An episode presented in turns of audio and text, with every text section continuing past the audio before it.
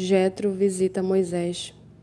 Jetro, sacerdote de Midian, sogro de Moisés, ouviu todas as coisas que Deus tinha feito por Moisés e por Israel, seu povo.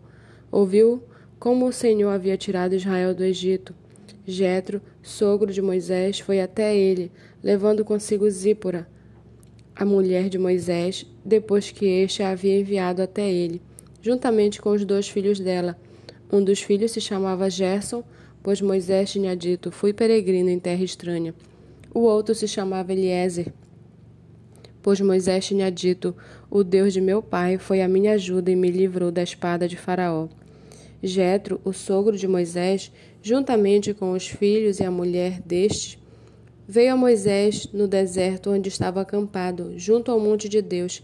E Jetro mandou dizer a Moisés: Eu, seu sogro Jetro, estou chegando com a sua mulher e os seus dois filhos. Então Moisés foi ao encontro do sogro, inclinou-se e o beijou, e, indagando pelo bem-estar um do outro, entraram na tenda. Moisés contou ao seu sogro tudo o que o Senhor havia feito para a Faraó e aos egípcios por amor de Israel, e todas as aflições que enfrentaram no Egito, como o Senhor os havia livrado. Jetro ficou contente com todo o bem que o Senhor havia feito a Israel, livrando-o da mão dos egípcios, e disse: Bendito seja o Senhor que libertou vocês das mãos dos egípcios e da mão de Faraó.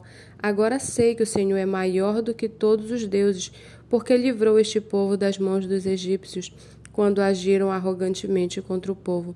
Então Jetro, sogro de Moisés, ofereceu um holocausto e sacrifícios a Deus, e Arão e todos os anciãos de Israel vieram para comer com o sogro de Moisés na presença de Deus. No dia seguinte, Moisés sentou-se para julgar o povo, e o povo estava em pé diante de Moisés desde a manhã até o pôr do sol. Quando o sogro de Moisés viu tudo o que ele fazia ao povo, perguntou: Que é isso que você está fazendo ao povo?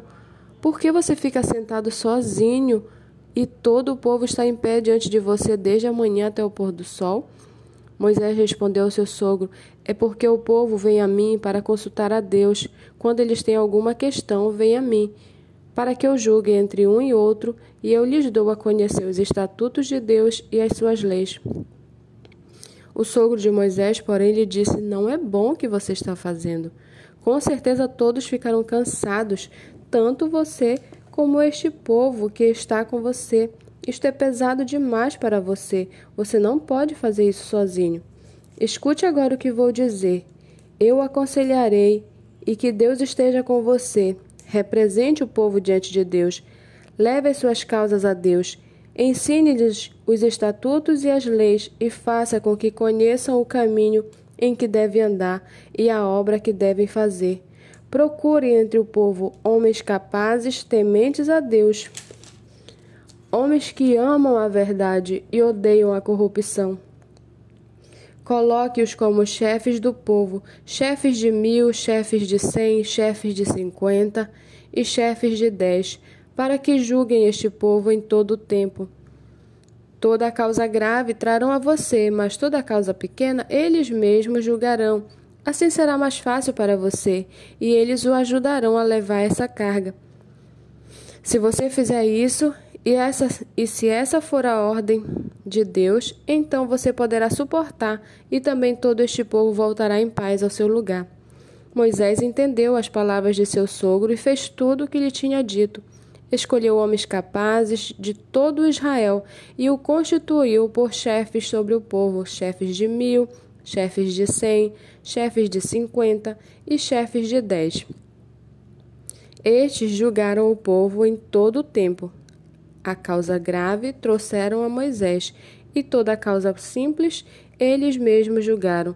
Então Moisés se despediu de seu sogro, e este voltou para sua terra.